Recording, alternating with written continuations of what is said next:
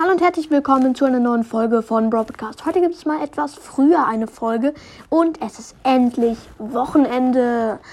Jedenfalls da, wo ihr es hören werdet.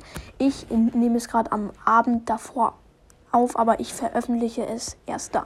Denn es gibt heute eine Herkunftsgeschichte, nicht irgendeine, sondern die von Ash. Viel Spaß beim Zuhören.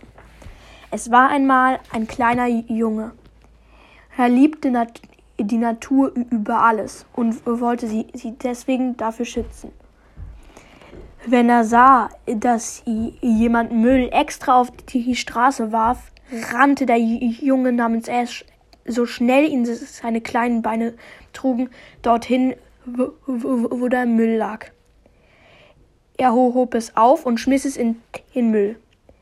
Mit der Zeit wurde Ash größer und älter. Nahm schon an vielen Protesten teil, wie Fridays for Future. Allmählich brauchte er einen Job. In der Zeitung gab es einen Artikel. Putzmann gesucht. Auf einer alten Burg. Das ist doch für den Anfang gar nicht so schlecht, dachte sich Ash. In der folgenden Nacht geschah Schreckliches. Ash lag wie gewohnt gemütlich in seinem kuscheligen Bett. Plötzlich knallte es. Mit einem ohrenbetäubenden Lärm schlug ein grüner Blitz in das Haus von dem heranwachsenden Mann.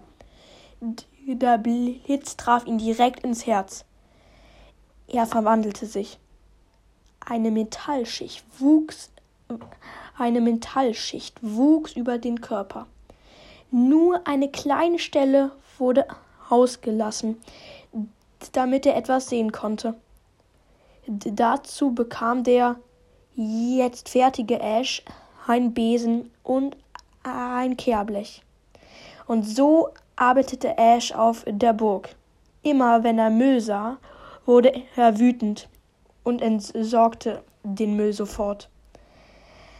Also überlegt euch noch ein zweites Mal, bevor ihr den Müll auf die Straße wirft. So ist es äh, wirklich, denn das ist richtig scheiße, wenn man Müll einfach so auf die Straße wirft oder seine Zigaretten. Wenn eure Eltern schon rauchen, dann bittet sie doch bitte, die, die Zigarette nicht auf den Boden zu werfen, sondern auf die nächste Mülltonnen zu warten, weil das ist einfach scheiße. Ja, Leute, das war's mit der Folge.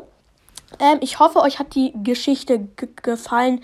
Wie gesagt, nächstes Wochenende kommt noch eine Herkunftsgeschichte. Ja, und jetzt habe ich nichts mehr anderes zu sagen als haut rein und ciao, ciao.